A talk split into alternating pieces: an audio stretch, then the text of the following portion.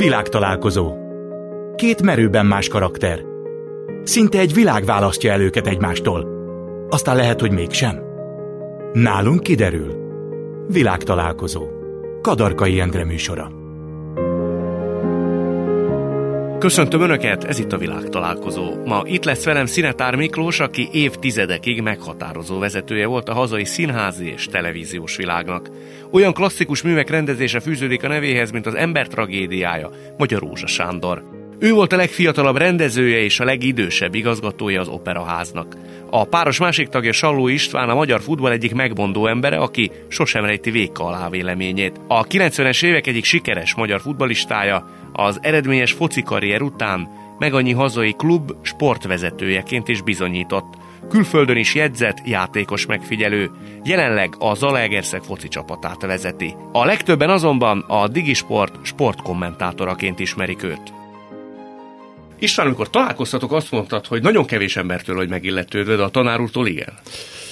Igen, igen, azt gondolom, hogy egy nagy, volumene, nagy volumenű ember, a híre is, a, a, a, a munkássága tekint egy parancsoló, és, és ilyenkor az ember pláne egy más közegből jön zavarba is vagyok, megmondom. Zavarba vagy? Pedig nem szoktam abban lenni, igen. Nem, mivel lehet azt elérni, hogy te zavarba gyerek? Azért egy elég karakán gyerek vagy szerintem. Ja, igen, de vannak azok a területek, ahol otthon vagyok, és ott otthon vagyok, ahol kevésbé, és a művészet, a, a, színház, az operavilág az, az, az egy picit kívül esik a, a, az én világomtól, és, és ebbe azért az ember nem mozog olyan komfortosan. Meg szigorú a tanár úr, szerinted? Tehát van benne egy ilyen szigor, ilyen, ilyen, ilyen tekintély? Igen, egy nagyon komoly, szigorú ember benyomását kelti számomra. Én pedig egy kicsit ilyen lazább vagyok, meg pimaszabb.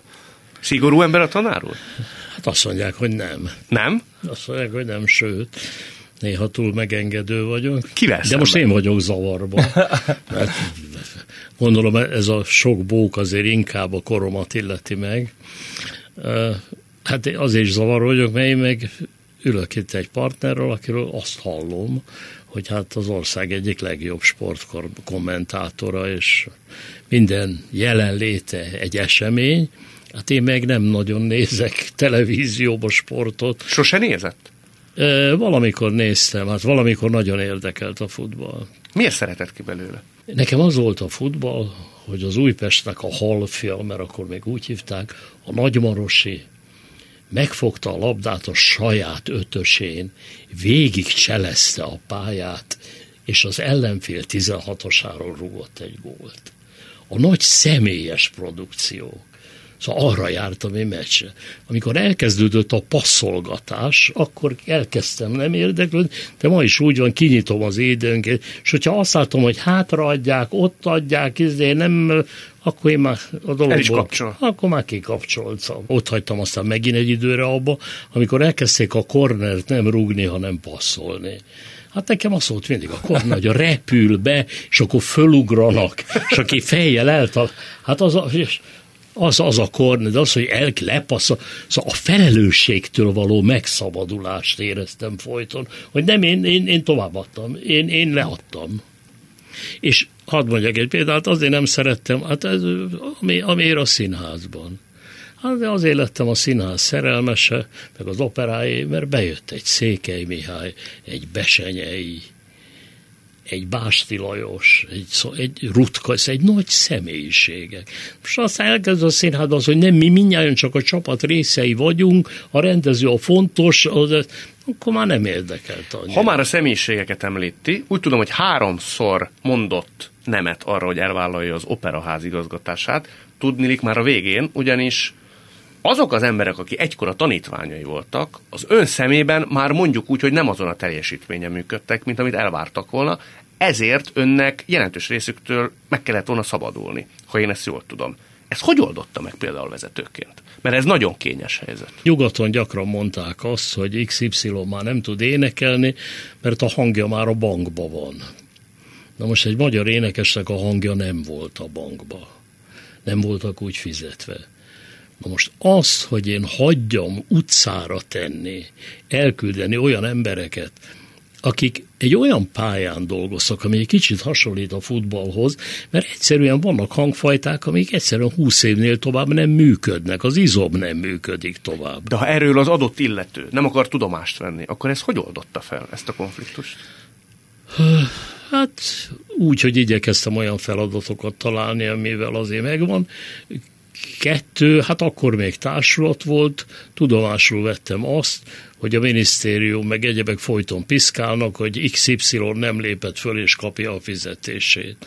És akkor azt mondtam, hogy igen, kapja a fizetését azért, mert előtte 20 évig nagyszerűen énekelt, és akkor nagyon vacak fizetést kapott. Szóval engem az sose irritált, hogy azt mondták, hogy van házon belüli munkanélküliség. Hm. Az opera azt mondta, nem én mondtam, hanem Gaulle tábornok mondta, az egy nagyon drága dolog, és hát egy országnak meg kell engednie magának azt, hogy erre költsön. Volt olyan, aki esetleg megsértődött? Tehát, hogy emberi viszonyok roncsolódtak ezáltal? Hát nézze, biztosan volt olyan. Jöhet a reklám helye? Abszolút. Sőt. Hát azért viszont az, az volt az életem legszebb pillanata, hogy amikor lemondtam 2005-be, hát azért mondtam le, mert elvették a költségvetésem egy részét, akkor utána volt egy társulati ülés, ahol bemutatták az új vezetőket, és akkor az akkori miniszter azt mondta, hogy és megköszönjük Szinetár Miklós munkáját, és amikor ide ért, akkor kitört egy tapsvihar, és az opera tagjai nyolc percen keresztül tapsoltak. A miniszter háromszor akart elkezdeni a beszédet, és nem tudta. Olyan sokakat nem sérthettem meg. Most is elpárásodott kicsit a tekintete.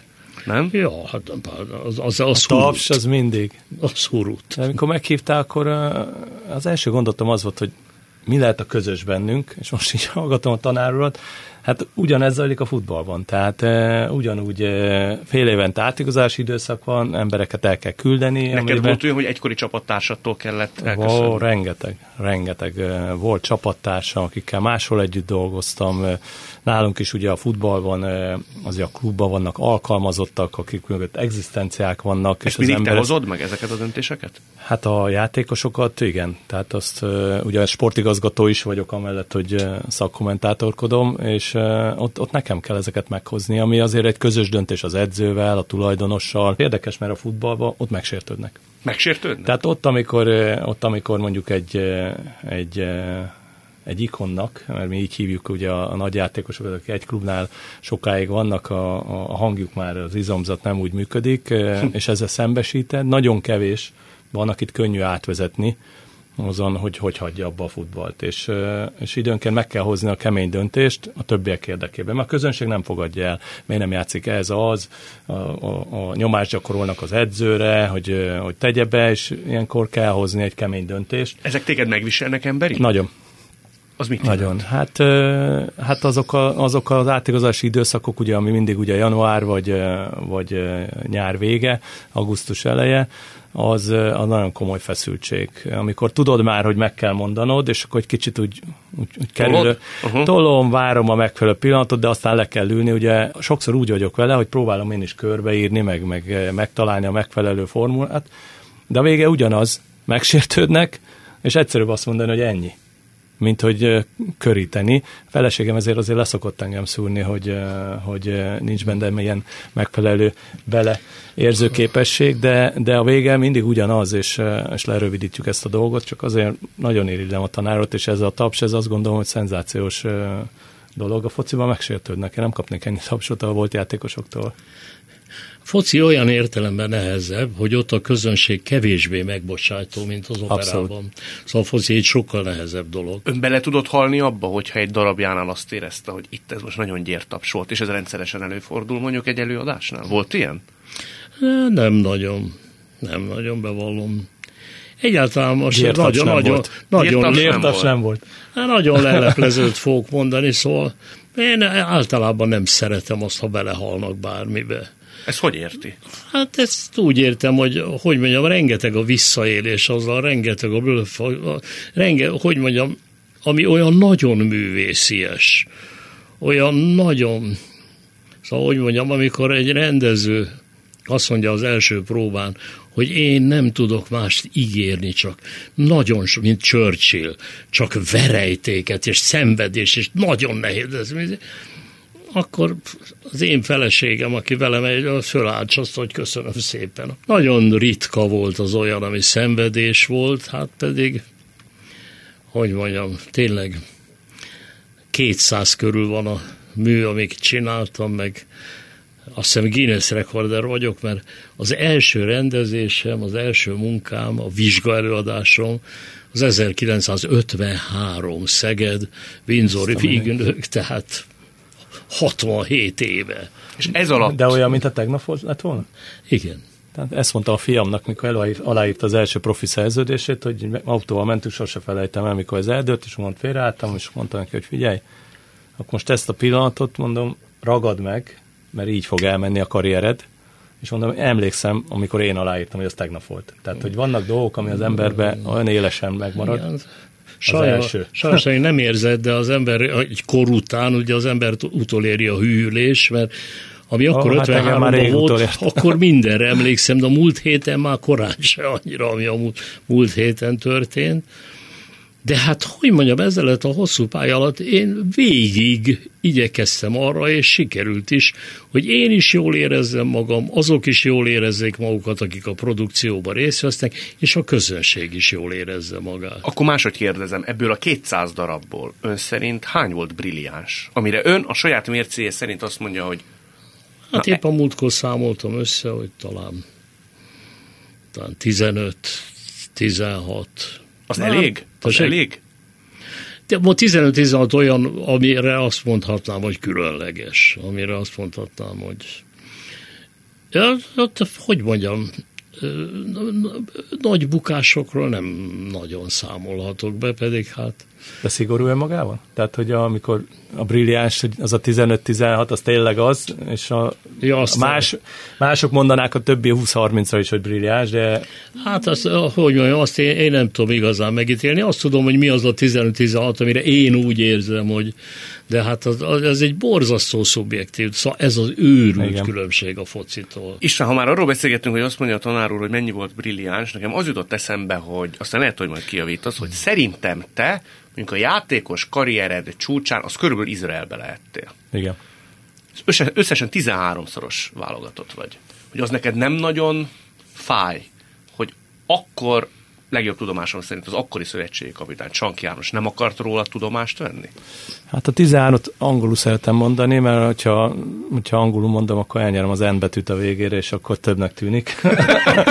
Úgyhogy a külföldiekkel általában megszok, megpróbálom fejes. Igen, de valóban egyrészt későn érő típus voltam mindig, és, és valóban amikor elmentem Izraelbe, akkor voltam a legjobb a top állapotomban, a akkor lett a legérettebb a játékom, Saját 28 fölött. Szerint? Igen, abszolút, abszolút. Hát mielőtt elmentem, akkor már volt a videótomban egy, egy, egy, egy nagyon eltalált évem, és utána Izraelbe találtam önmagamra. Az a közeg belőlem egy teljesen más embert hozott ki. Milyen értelemben? Mindenféle szempontból társadalmilag is, a Izrael, a, a, a maga, a, a vallás, érdekes, hogy volt bennem mindig így a, a zsidó vallás fel egy ilyen, ilyen kíváncsiság, hogy, hogy ugye az ember mindig hallja, ugye sajnos a holokauszt azóta, én, én annak azt azért nagyon átéltem Izraelbe, és voltak olyan álmaim, mert azért hat évet töltöttem Izraelbe, amikor, amikor tök furcsa ez, hogy, hogy keresztény emberként, tehát annyira velük éltem, és, és a problémáikba, és amikor történtek a problémák volt, hogy,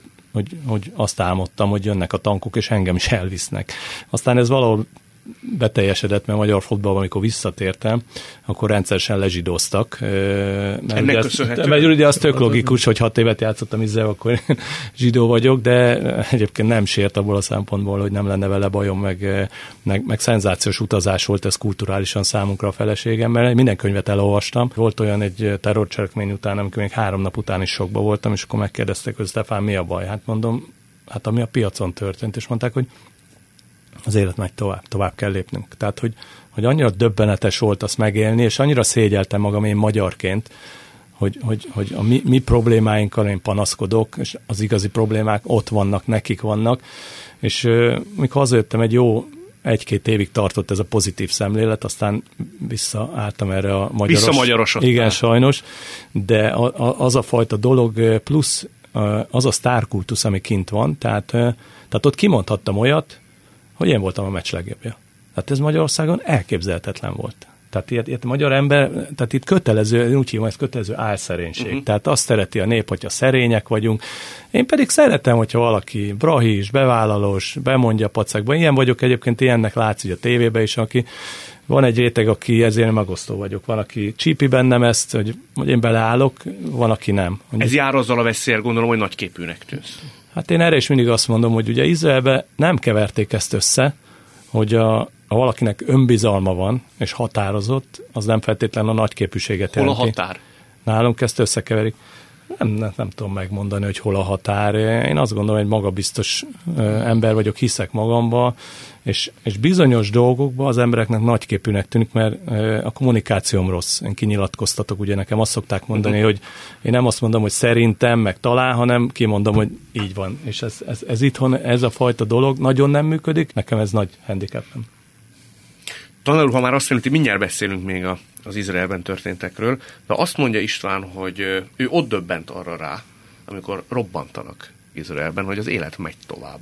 Nem szabad ebbe belekeseredni. Amikor ön a második világháború idején pincébe húzta meg magát, tudomásom szerint, akkor, és látja a borzalmakat, akkor hogy jut el egy tizenvalahány éves fiú arra a felismerésre, hogy az élet megy tovább?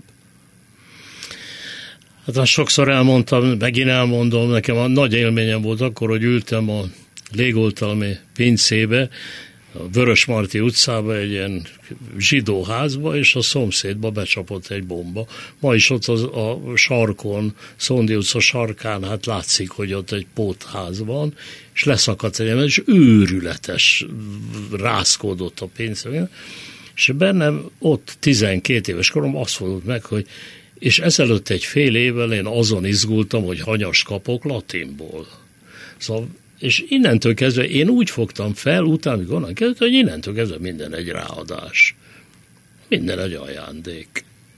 De menet közben ezt föl tudja idézni, hogy mi játszódik le az emberben a újkálások során? Félelem van benne, valami fajta hát életösztön? Hát persze, félelem, meg életösztön. Bár hát más egy 12 éves gyereknek a gondolkodása, mint egy felnőtté, olyan pontosan, de biztos volt félelem is, meg volt életösztön is. Hát persze, de hát a dolgok mennek tovább. Lehet, hogy akkor e, ez a furcsa pillanat, ez a latin, ez annyira benne megragadt, hogy, hogy azért izgult, hogy, hogy ettől egy életre beszereztem azt a tudatot, hogy szembe sok más emberrel én rendkívül kevés dolognak adok fontosságot. Szóval vannak az életben nagyon fontos, de nem minden olyan, nem mindig minden olyan fontos. Mi fontos? Hát, Erre én is kíváncsi vagyok, mert Tessék? Erre kíváncsi vagyok én is, hogy ezt hogy lehet megállapítani a feleségem mindig ezért. Hát mi a font? Hát a legfontosabb az els, elsősorban, hát az, hogy az ember életbe legyen, hogy az ember egészséges legyen, hogy a családja egészséges legyen, akiket szeret, azoknak jó legyen. Fontos a minimál, nem minimál, valami, egy normális megéhezés, de nem több. De az egészség is egy érdekes, mert ugye mindig mondjuk ezt az egészséget, de valójában mindig úgy vagyunk vele, hogy amíg nincs bajunk, addig, addig minden fontosabb, és akkor mindenki elmondja, hogy persze, hogy ezt, ezt hogy lehet menet közben értékelni. Igen, hogy nincs bajom. De, de én nagyon tudom, szóval, hogy mondjam, én világéletemben nagyon-nagyon tudtam a dolgokat élvezni. Szóval mindig azt énekeltem, a Kozifán tud, a Turandotban énekli azt a három miniszter, hogy La vita e così bella, hogy az élet gyönyörű. Szóval én a mai napig, ha látok egy szép fát, vagy egy nagyon gusztusos tájat, én ott el vagyok ragadtatva. Ez alkati kérdés ön szerint? Hát biztos, az nem tudom, de én rett, szóval hogy mondjam, azt szoktam mondani, hogy vannak emberek, akiknek az a szerencsétlenségük van, hogy nincs meg bennük az örömre való készség.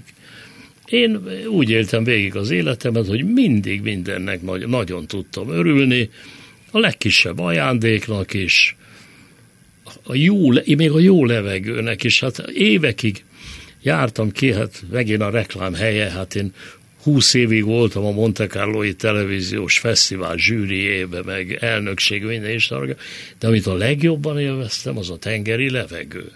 Álltam kint, és szívtam a levegőt, és azt mondtam, hogy isteni.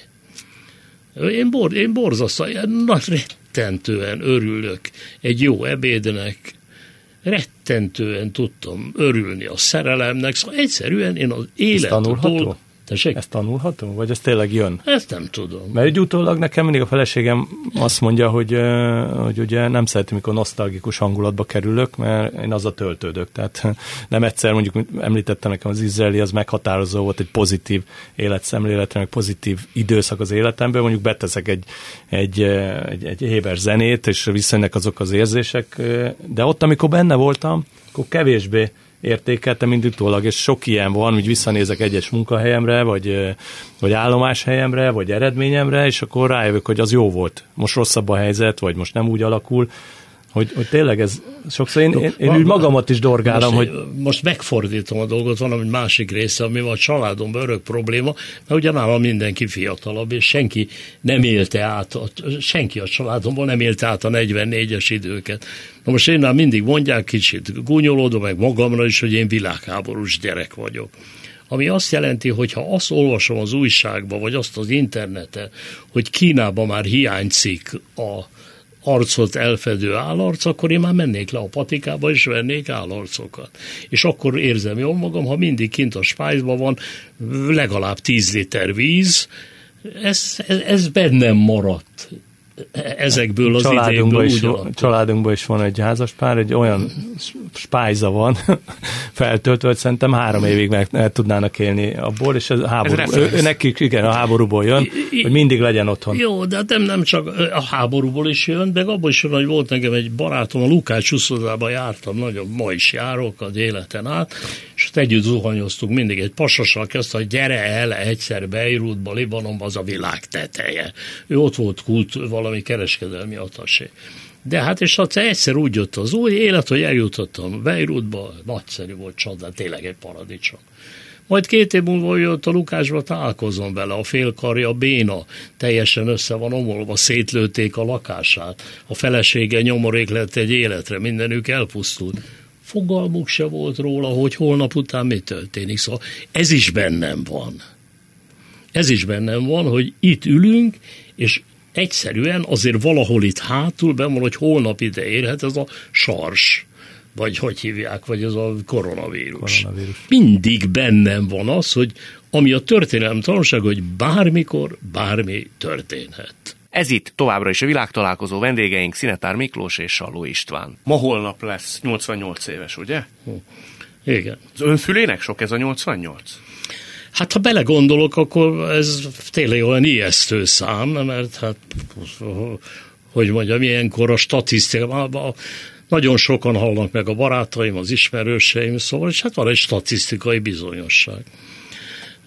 Ugyanakkor... Mennyi volt a célkitűzés?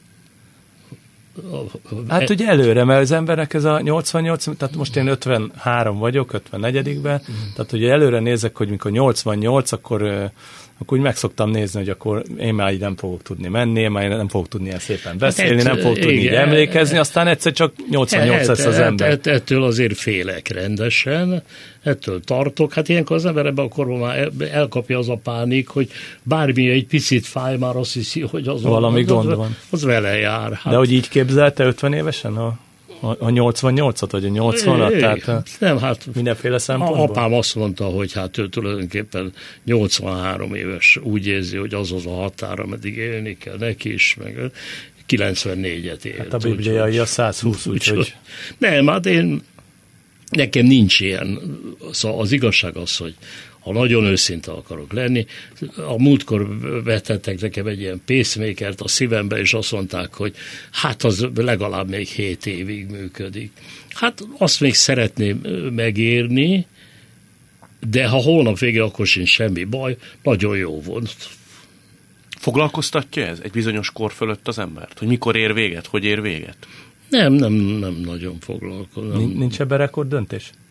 Tehát a, ugye, most olyan szempontból én ilyen versenyző típus vagyok, tehát nekem mindent versenyre csinálok az egész életemben, tehát hogy amikor látom, hogy mondjuk valaki 99 évesen mondjuk meghal, akkor az van bennem, hogy hogyha ott tartanék, akkor százat érjen már el, mert az, az olyan, olyan nagy hát, dolog. ez is van benne, de az is van benne, hogy volt egy nagynéném, akit nagyon szerettem, és ö, meghalt, mert ö, rosszul diagnosztizálták, fájta nagyon a lába, és azt mondták, hogy reuma helyette nem reuma volt, hanem viszérgyulladás, és meghalt két nap alatt. És amikor bementem, akkor volt, gimnázium osztálytársam volt az orvosa, széttárta a karját, azt hát 61 éves volt. Mondta, mint hogy hát akkor mit, mit, mit akarok. Ma, ma megkérdezném tőle, ha még él, nem tudom, hogy éle, hogy, hogy is van ez a... Hát de ez teljesen kitolódott ma már. De nem, hát szóval, de, hogy mondjam, én ebbe az egész halál kérdése, vagy élet-halál kérdésébe, hogy az a hivatalos, én, én ilyen agnosztikus vagyok, tehát az alapállásom az, hogy nem tudom. Nem tudom, egyszerűen meg is írtam, fogalmam sincs, hogy mi van utána, nincsen semmi, se ilyen elképzelésem, se olyan elképzelésem, nem, nem, nem tudom, hogy mi van. Ami ebbe a 88-ba volt, azt vállalom, és meg vagyok vele elégedve, hát akkor... Én, én 53-nál tartok itt. Igen. Nagyon. De nem, most, egy, egy, nem, nem most abból a szempontból, hogy csak az van ugye a halál után, hogy mi lesz utána, mi nem, úgy, úgy annyi azért van bennem, hogy mi marad utánam. Tehát, hogy én azt gondolom, a tanár úrnak elképesztő élet mű áll mögötte. Én így vagyok egy picit a, a, a focival, mert ugye pont ugye azért a, a, a tanár családja abszolút ez a művészi vonalon, a felesége, a lánya, nálunk, nálunk a nagyapám futballbíró volt, az édesapám futbalista, a gyerekem futbalista, tehát nekünk a foci ilyen. Mi vagyunk az egyetlen olyan Igen, család. nekem nincsenek illúziói, mindent elfelejtenek, pláne a modern korba, hát nem. Se, hát egy, ide, egy ideig még élnek a dolgok, egy ideig még van valami visszaemlékezés, de utána ez, ez, a, ez a dolgokra kell, de hát a dolgok következőt szoktam elgondolni. Hát azért gondoljuk meg, hogy az emberiségnek, mint olyannak, a története maximum százezer éves, azon belül, amit ilyen írott történelmünk van, hát az egy 5-7 ezer, vagy 8 ezer legfőjebb, hát egy semmi, hát egy, egy pillanat abban az évmilliókban, amik itt vannak. Hát azt olvastam múltkor, hogy a világűrbe ö, több csillag van, mint amennyi homokszem a tengerpartokon. Hát mi a túró? Szóval innentől kezdve egyáltalán, e, e, ezt egyébként nagyon fontosnak tartanám, hogy, hogy hát ezt, ezt azért mindenki tudja, főleg aki vezető, meg akire emberek vannak bízva, hogy nem kell olyan nagy jelentőséget tulajdonítani saját magunknak. Ezek olyan mulandó dolgok, nagyon jó, ha van, nagyon jó, ha van, Szóval olyan, olyan, olyan, ez olyan, mint egy nagyon jó francia krémes, remek, ha az ember megeszi, és nagyon ízletes, de utána, hát ennyi. Hát te azt mondtad, hogy téged foglalkoztat, hogy mi marad utána, és gondolom, te Danira, a fiadra gondoltál, hogy azért van itt egy folytonosság. Édesapád, te, Dani, és azért azt akartad mondani, hogy ti vagytok az egyetlen olyan dinasztia, akinek három tagja is lőtt gólt az NB1-be, ugye? Így van. Mi vagyunk az egyetlen, aki, aki köz, egymás után követő három generáció játszott az NB1-be, sőt gólt is lőttünk, mert a Gelei család a másik, de ők szerencsére, kapusok. szerencsére kapusok voltak, úgyhogy kerestem egy olyan pontot, amiben mi vagyunk a legkiválóbbak, ha már nem lettem Messi és Ronaldo. De én erre büszke vagyok. Tehát én ezt kaptam a családtól, és, és ez része az életünknek, a, a, a, a lánytagoknak is, tehát a lányomnak is. Bár akkor megfordítom ha Daniról kiderült volna, hogy kutyaütő focista, mondjuk 10-12 évesen, hogy elpattant tőle három méterre a labda, akkor ezt te kudarcként fogod föl? Ez nagy vita volt nálunk a családban, mert az aposom nagyon mérges volt, ezért ő nem annyira a futballpárti, hogy a gyerek okosabb annál, mint hogy fotbalista legyen, és többre viheti esetleg más területen.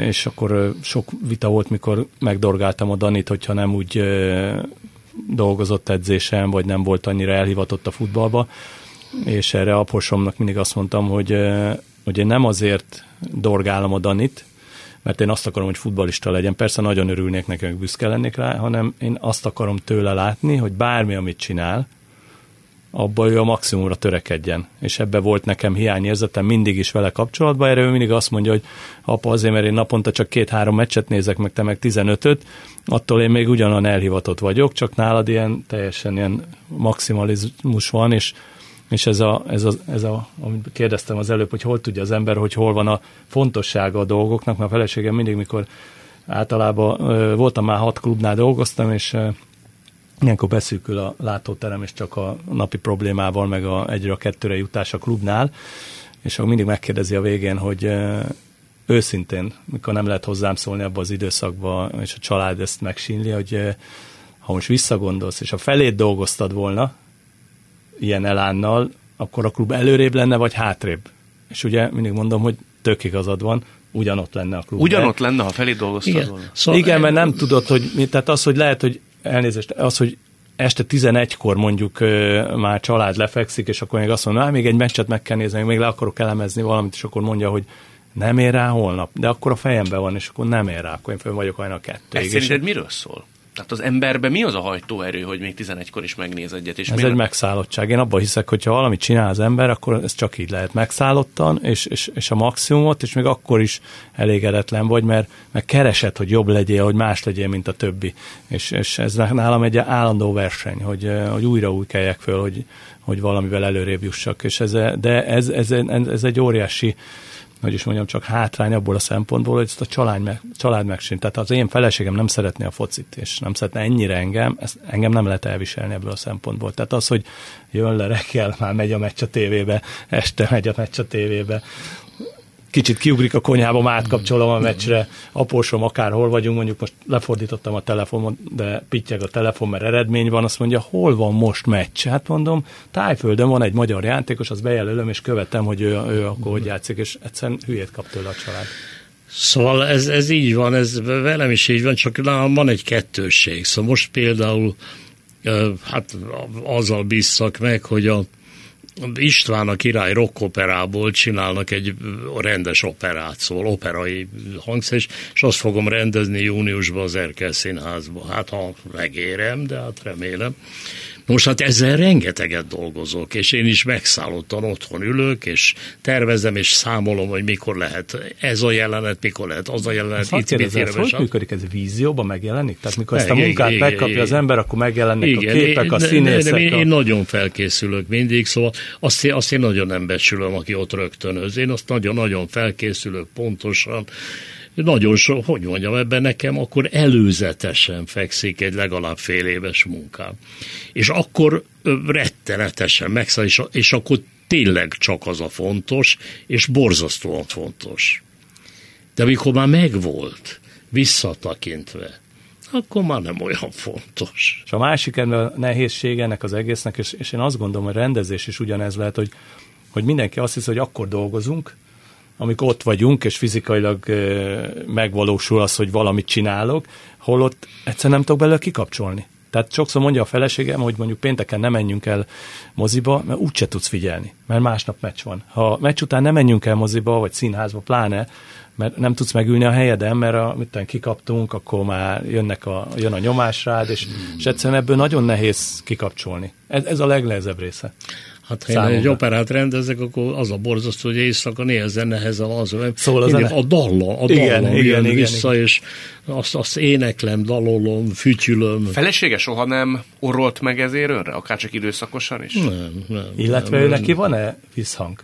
Mert nekem például nem egyszer volt, amikor a feleségem azt mondta, hogy Salec, vár egy napot, amíg lehiggadok, és utána mondja, hogy nincs igazad ebbe vagy abba, és tőle ugye elfogadom, és elgondolkodom. Nem, hát olyan vitatkozás az van köztünk, az, de más kérdésekben. De hogy szakmailag tud olyat szakmailag, Nem? Nekem érdekes a felesége, még szakmailag is mond játékosra olyat, van hogy köztünk vita úgy, hogy egy idegen előadásról, ha ketten látunk valamit, lehet más Aha. véleményünk egy filmről, vagy de... De úgy formálja egymást egy kapcsolat? Igen. Mert engem nagyon például igen, az én feleségem ebből a szempontból.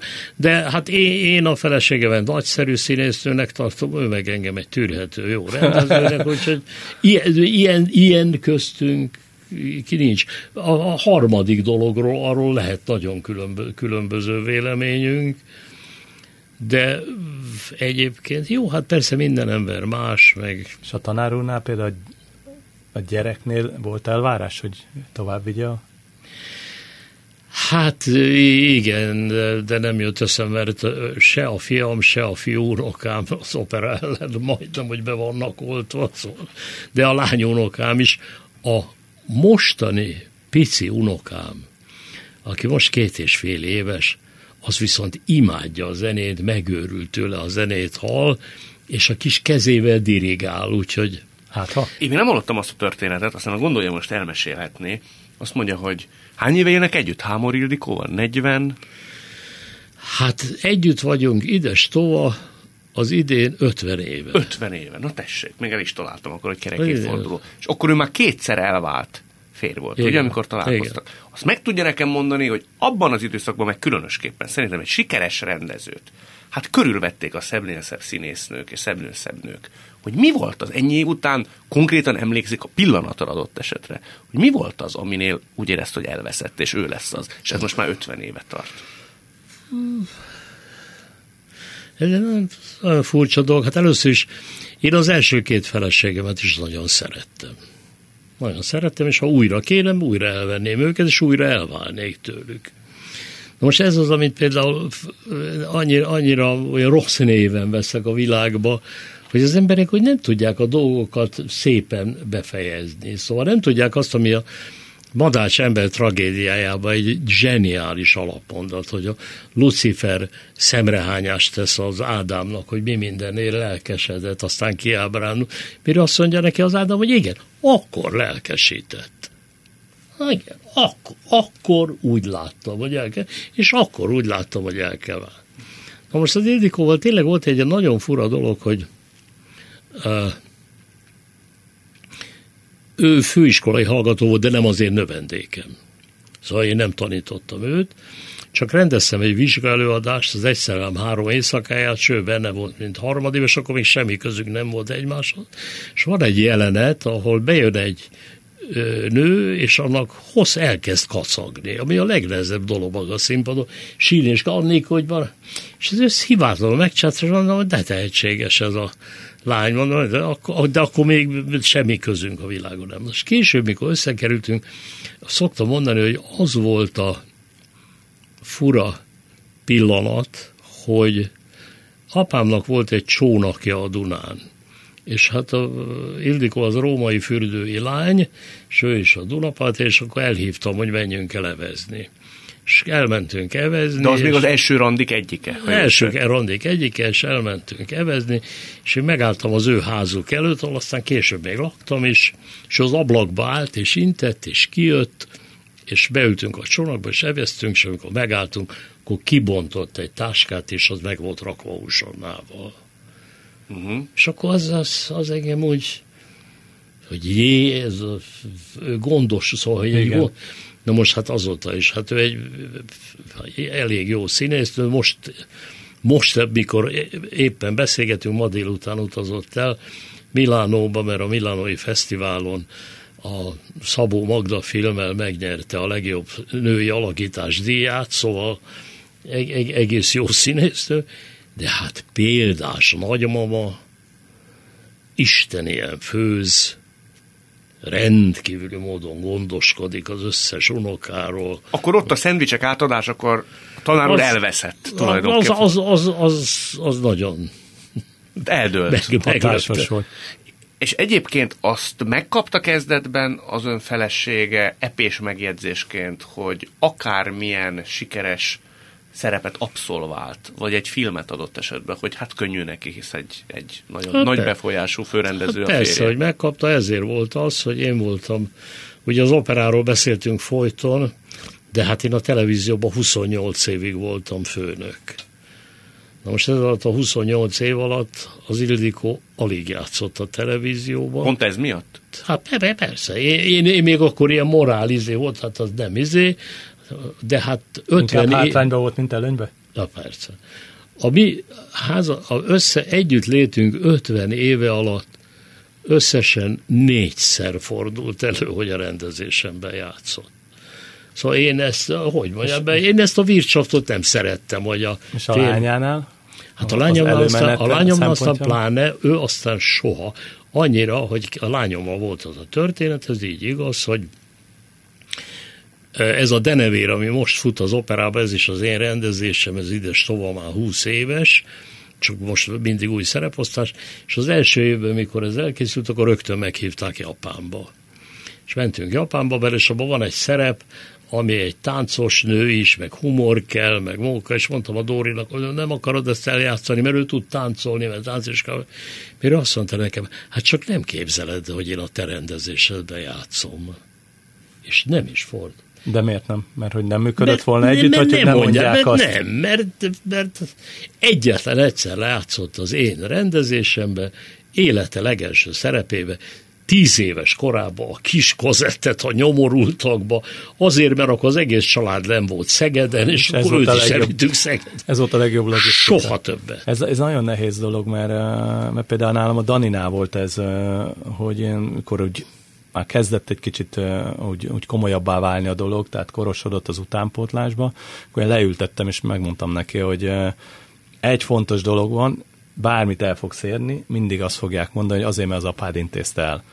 De egyet tudjál, hogy elvtelenül soha semmit nem fogok neked elintézni, és nem foglak olyanba támogatni, ami, ami, amit te nem tudnál elérni egyébként, úgyhogy soha ne foglalkozz ezzel, mert ez nem igaz. Volt olyan, hogy kollégád, vagy az edzője már adott esetben úgy látta, hogy előrébb tartana Dani. Tehát te például, tehát Értem. te voltál a kisebb, Hát a, a, a családban nagy vita nálunk, hogy engem úgy hívnak, hogy negativista. Én uh-huh. meg mhm. azt mondom, hogy realista vagyok, és a reális dolgokat próbálom látni, és például a Danit, mikor először behívták az utánpótlás válogatottba, akkor az a Pisont Pista volt a szövetségi edző, akivel együtt futballoztam Izraelbe, együtt játszottunk a Honvédba, és nagy barátok, családbarátok voltunk, és akkor felhívott, hogy ő behívná a Danit, és én mondtam neki, hogy figyelj Trezi, mert ugye Trezi a beceneve, Megmondom őszintén, hogy én ebben nem akarok beleszólni, mert te döntésed, de én nem látom még a Danit, hogy ott tartana.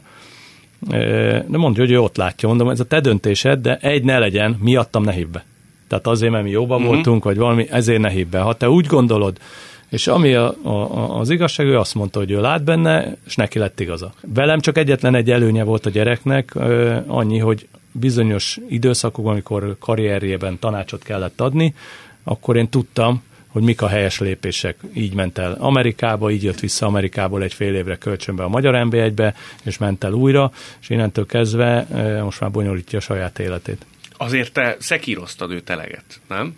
Én állandóan szekírozom, amit nem nagyon szeret köztünk ez egy vita, én azt mondtam neki, hogy én fizetnék azért, hogy valaki így szekírozzon engem, hogy én őt, mert ugye... Hát volt, hogy elsírta magát, mikor még kisebb volt. Hát volt olyan is, amikor elsírta magát, volt olyan egy, sose felejtem el, egy Újpest Fradi meccsen U11-be játszottak, és akkor valamit mindig adtam neki kisebb feladatokat a mérkőzésen, és akkor dühöngtem a pálya szélén, hogy nem azt csinál, amit megbeszéltünk. Mondjuk mondtam neki, hogy most az elején vedd át a labdát, ne egy érintővel játszál, ne kapkodjál, vedd át nyugodtan, szokjad meg és mellettem át az apósom, és akkor én nagyon dühöngtem a meccs közben, hogy nem azt csinálja, és akkor lejött a Dani, és akkor így odaállt hozzá, így előttem persze olyan félhangos, hogy én halljam. Danika, hány éves vagy? 11 papi, miért?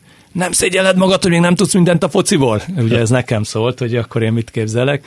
Tehát ilyen szempontból... Mikor elszégyelt led magad? Egy elröhögöm magam, mert érzem a, a, a, a lényegét, csak ő azt nem érezte, hogy, hogy voltak dolgok, amit megbeszéltünk, és engem az bosszantott, hogy már az ötödik percben elfelejtette, hogy ez az egyéni célokkal hogy tudna előre lépni.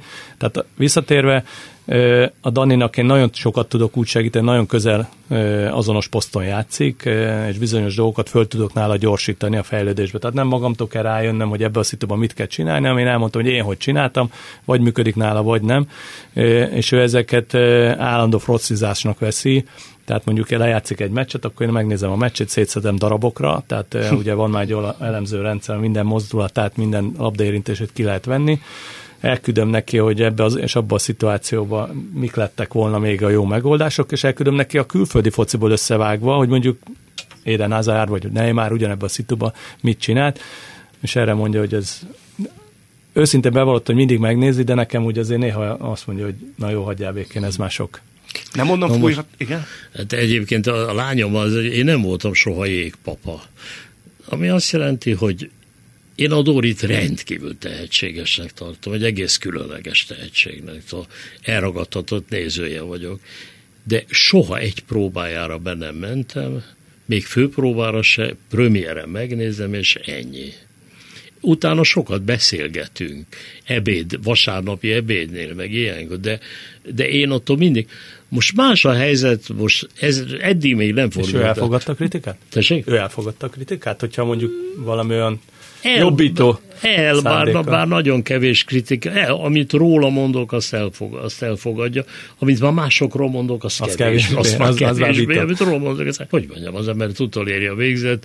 Ültem a fogorvosi váróba ezelőtt hat vagy nyolc évvel, és akkor láttam, hogy megismertek egy hölgynek, megcsillant a szeme, ismerős ember, és hát a hiúságom elkezdett mocorogni, és ott jött el a kislánya, és azt mondta neki, látod, ki ülött. Mondta, igen, ez itt az a Szinetár Dóra papája.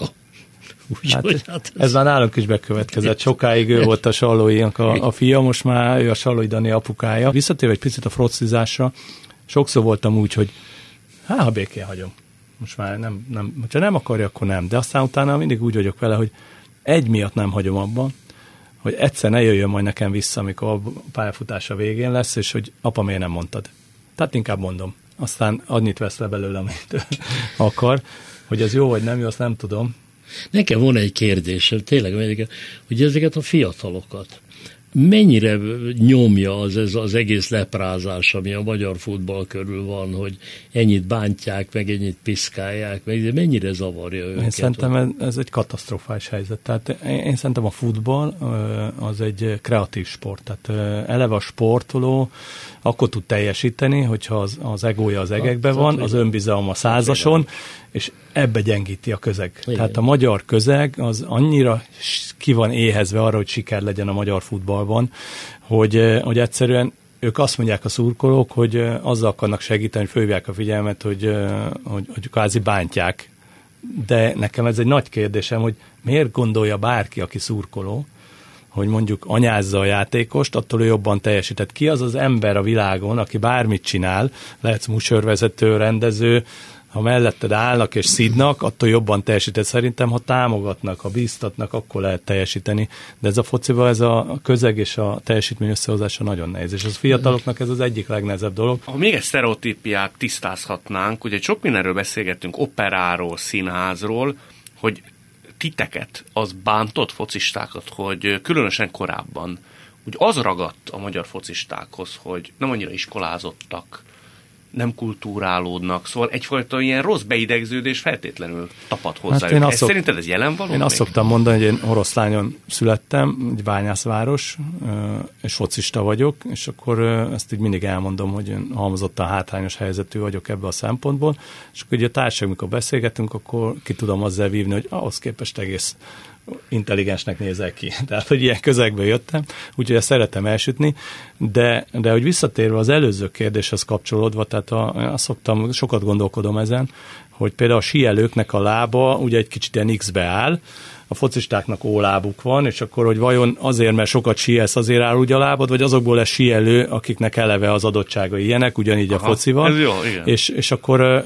hogy, hogy miért buták a focisták, kvázi idézőjelbe, Ezt nem mondtuk, véve, csak hogy csak hogy kevésbé is, hogy azt a fajta nyomást, azt a gyűlöletáradatot, amikor kikapsz, ezt a, ezt a ugye, amikor nyerünk, akkor mennyegző van, amikor kikapunk temetés, ezt a fajta hektikusságot elviselni, a, az intelligens, a nagyon intelligens emberek, én azt gondolom, érzékeny lelkületűek. Tehát, tehát, tehát szerintem ezt nem lehet azzal a, a, a lelkülettel elviselni, mert akkor, akkor inkább azt mondja, már nagyon korán, már gyerekkorba, hogy inkább elmegyek egy más területre, mert akkor inkább mérnök leszek, ügyvéd leszek, építész leszek. Hát ö, most, hogy mondjam ezt, ö, hogy boldogok a legszegények, Igen, hogy, igen. hogy, hogy lehet, hogy jó néha nem annyira érzékenynek lenni. Tehát szerintem lehet köze ehhez, mert én is sokat gondolkodom ezen, hogy a vízilabdázók ugye iskolázottabbak, de egy Igen. vízilabdázó úgy nő fel gyerekkorától kezdve, ha én válogatott leszek, én olimpiai bajnok leszek. A focista, az én fiam megkérdezte, hogy apa, mi voltunk VB-n. Tehát már mint Magyarország, mm. tehát a, egy mai focista a kudarcban nő fel, tehát hogy folyamatosan azt látja, hogy az ő idóljai, akik mondjuk a magyar focisták, és szeretne egyszer válogatott lenni, az folyamatosan szidva vannak, de nincsenek válaszaim persze, csak én is sokat, nagyon sokat gondolkodom ezeken a dolgokon. elgondolkodtató. Uh, még egyet beszéljünk meg. Tanárul az igaz, ha már itt István azt említette, hogy érzékenység, pocskondiázás, vita, hogy a tanárúrral egész egyszerűen nem lehet veszekedni? Én ezt hallottam. Hát én nem szeretem, azt szoktam mondani, hogy már nem vagyok ott. Ott hagyja a veszekedő felet? Nem, egyszerűen lehet, ez rossz tulajdonságom. Félrétes tehesség. Én utálom a konfliktust önmagában. Ha van célja vagy tárgya, akkor fölvállalom. Azt nem, azt utáltam mindig, akik azért szeretnek veszekedni, mert az nekik jó. Az valószínűleg szocializáció kérdése, nem? Tehát egész egyszerűen ő valószínűleg úgy szocializálódhatott, hát, hogy Én szoktam mondani, hogy én proliházban nőttem föl, és ott a gangon állandóan ordítottak egymásra, és lehet, hogy akkor utáltam annyira meg egy életre azt meg. De a vitázást sem, mert nekem például az a problémám, hogy a, ugye a magyar focit körben rengeteg ilyen demagógia, és, és ugye egyszer szurkolva találkozom, és ugye kívülről egyszerűbbnek tűnnek a dolgok, és vitába keveredünk és, és egyszerűen én küldetésnek érzem, hogy meggyőzzem, hogy, hogy bizonyos dolgok nem úgy működnek, és, és nem veszem, a feleségem azt szokta mondani, hogy nem veszed észre azt a határt, mikor abba kell hagyni. És akkor túlpörgök, és akkor megbeszéltük, mondtam neki, hogy fú, egy ilyen, vet, ilyen baráti társaságban, ilyen vita után, mondtam neki, hogy fú, ez tényleg kellemetlen volt, mert hagynom kellett volna, rá kellett volna éreznem, hogy nem, nem veszik a lapot, és akkor mondtam neki, hogy figyelj kicsim, egybe segíts nekem, amikor látod, hogy túlpörgök, akkor kétszer bökje meg, jól légy és akkor tudni fogom, hogy itt abba kell hagyni. Na, a következő társaságban elmentünk, megint belehevültem, kétszer megbökött a feleségem, és arra te meg mind böközt, hagyd már békén!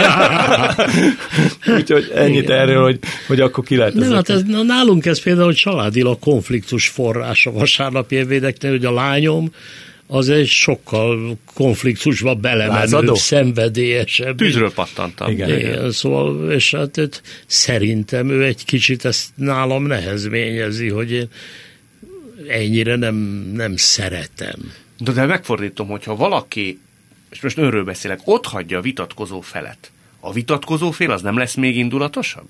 De. Szerintem én magamból Abszolút. indulok ki. Én úgy felhúznám, a, hogy miért nem játsszuk ezt le? Hát menjünk végig akkor ezen Igen. a vitán.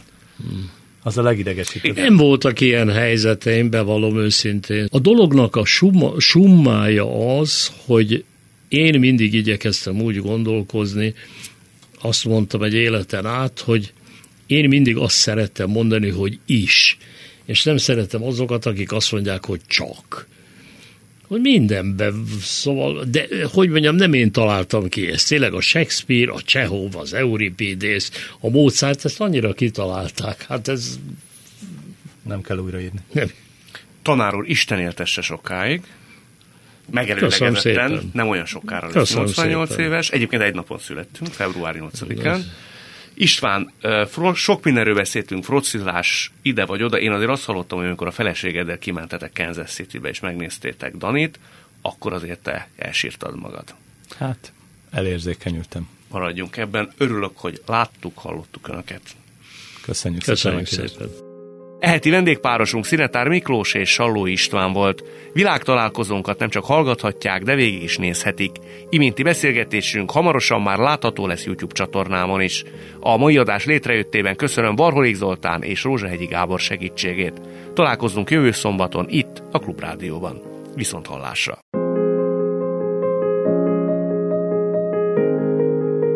Jövő héten ugyanebben az időben két új világot, két új karaktert mutatunk be önöknek. Világtalálkozó. Kadarkai Endre műsora.